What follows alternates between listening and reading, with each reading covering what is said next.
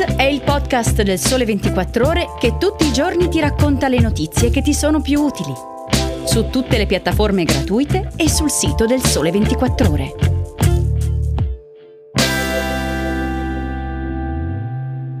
Buongiorno, bentornati all'ascolto di Start. Oggi è martedì 8 novembre. Io sono Alessia Tripodi e oggi ti parlo di città green, di licenziamenti nelle big tech e di laureati in Italia. Bolzano, Trento e Belluno sono le città più verdi d'Italia, ovvero quelle che mostrano le migliori performance in tema di raccolta differenziata dei rifiuti, qualità dell'aria, quantità di alberi e spazi verdi, piste ciclabili e uso delle energie rinnovabili. Lo dice la nuova edizione di Ecosistema Urbano, che è l'indagine condotta da Lega Ambiente e Ambiente Italia di cui ci parlano Giacomo Bagnasco e Michela Finizio sul Sole 24 Ore. Intanto sul sito del Sole, nella sezione Lab 24, potete trovare le classifiche complete con le pagelle ambientali di 105 città capoluogo di provincia, pagelle realizzate incrociando 18 indicatori. Qui potete eh, appunto curiosare e scoprire, per esempio, in quale città si respira l'aria più pulita, dove si fa più attenzione ai consumi di acqua, dove ci sono più isole pedonali e dove le strade sono più sicure, con meno incidenti e vittime però vediamo insieme alcuni dei dati più significativi. In generale l'indagine premia soprattutto il nord-est. Oltre al podio, infatti, tra le prime dieci città troviamo anche Treviso in sesta posizione, che è la città leader della raccolta differenziata in Italia con l'87,6% di rifiuti differenziati sul totale, e Pordenone che è in settima posizione. Rispetto a Pordenone, nel suo articolo Giacomo Bagnasco sottolinea che si può ipotizzare che per questa città un aiuto sia venuto anche dalla collocazione in una regione a statuto speciale, così come lo status di province autonome per Bolzano e Trento ha certamente portato benefici ai rispettivi capoluoghi, però Sempre secondo Bagnasco non è questo l'unico fattore che determina le prestazioni di alto livello. E lo dimostra il fatto che nella top 10 ci sono anche città collocate in altre aree del paese. Per esempio Reggio Emilia, che è quarta, e Forlì, che è ottava, la Spezia, che è in nona posizione, che con Forlì costituisce la coppia di new entry tra le prime dieci, e poi Mantova, che è scesa dalla terza alla decima posizione. Ancora più rilevante poi è la conferma di Cosenza, che con la sua quinta posizione è la prima città del sud nella classifica, e soprattutto è quella con meno vittime della strada a livello nazionale. Da citare anche Padova, che è al ventinovesimo posto della classifica, ma vanta il record assoluto di energia prodotta con pannelli solari sugli edifici pubblici. Se guardiamo invece alle città meno virtuose, quindi al fondo della classifica, la Sicilia rimane la regione purtroppo con più problemi, a partire dalle due città più grandi, Palermo e Catania, che finiscono penultima e ultima nella classifica. Ma anche il nord, con Alessandria, che è addirittura terzultima, e il centro, con Massa e Latina, hanno le loro rappresentanti in crisi costante.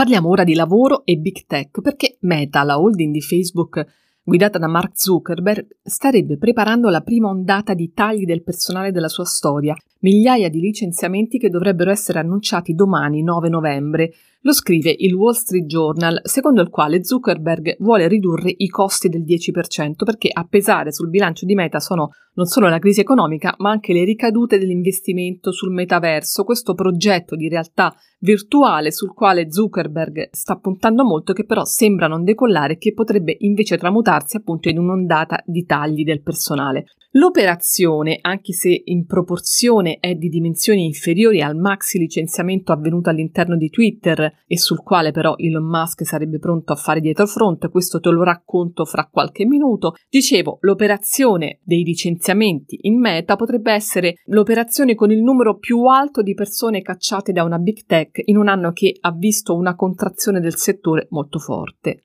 Lo scorso settembre Meta aveva infatti dichiarato di avere 87.000 impiegati e secondo quanto riportato dal quotidiano economico americano già allora pensava a un taglio del 10% delle spese anche attraverso i licenziamenti, quindi si tratterebbe di un numero consistente di personale che Zuckerberg è pronto a mandare a casa. Come altre società high-tech, Meta ha accelerato sulle assunzioni nel periodo dopo la pandemia, aumentando la propria forza lavoro di 27.000 unità nel biennio 2020-2021 e di altri 15.000 dipendenti nei primi nove mesi di quest'anno. Però ora le prospettive di rallentamento della congiuntura impongono un approccio più improntato alla realtà dei numeri dei bilanci e quindi sarebbero necessari dei tagli.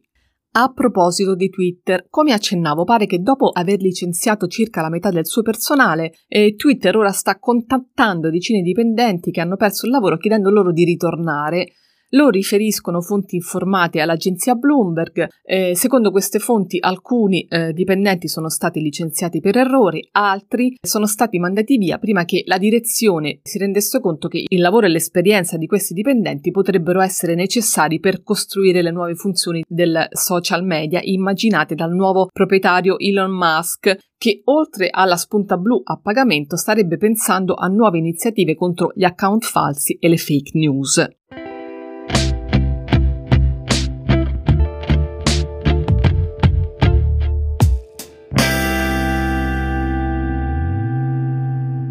Concludiamo questa puntata di Start parlando del tasso di occupazione dei laureati italiani e del perché questo valore è inferiore alla media europea.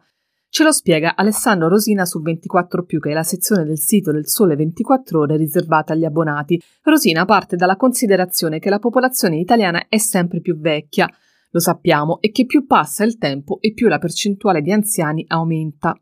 Per farci un'idea, basti pensare che nel censimento del 1951 gli italiani erano 47 milioni, negli anni successivi la popolazione è aumentata e in ogni caso la maggioranza dei residenti aveva meno di 30 anni.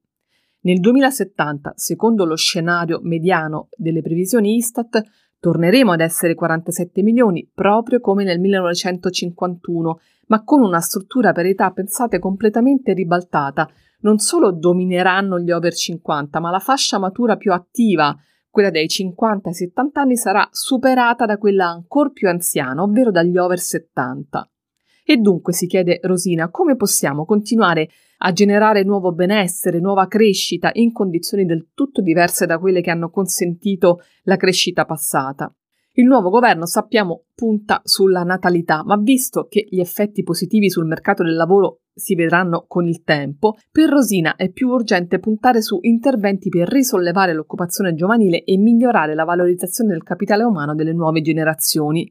E qui torniamo ai dati su laureati di cui ti parlavo all'inizio. Il report Istat 2022 su istruzione e eh, ritorni occupazionali ci ricorda che il tasso di occupazione dei nostri laureati è ben più basso rispetto alla media europea, soprattutto per gli under 35, le donne e al sud.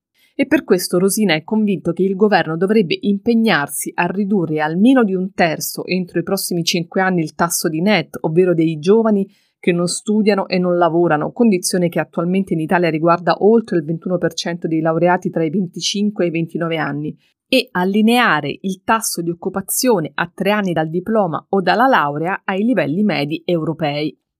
Bene, la puntata di Start finisce qui. Io ti ringrazio per avermi ascoltata. Se vuoi scrivermi, il mio indirizzo è alessia.tripodi chiocciola ilsole24ore.com. Sarò felice di leggere i tuoi commenti e i tuoi suggerimenti. A domani per una nuova puntata.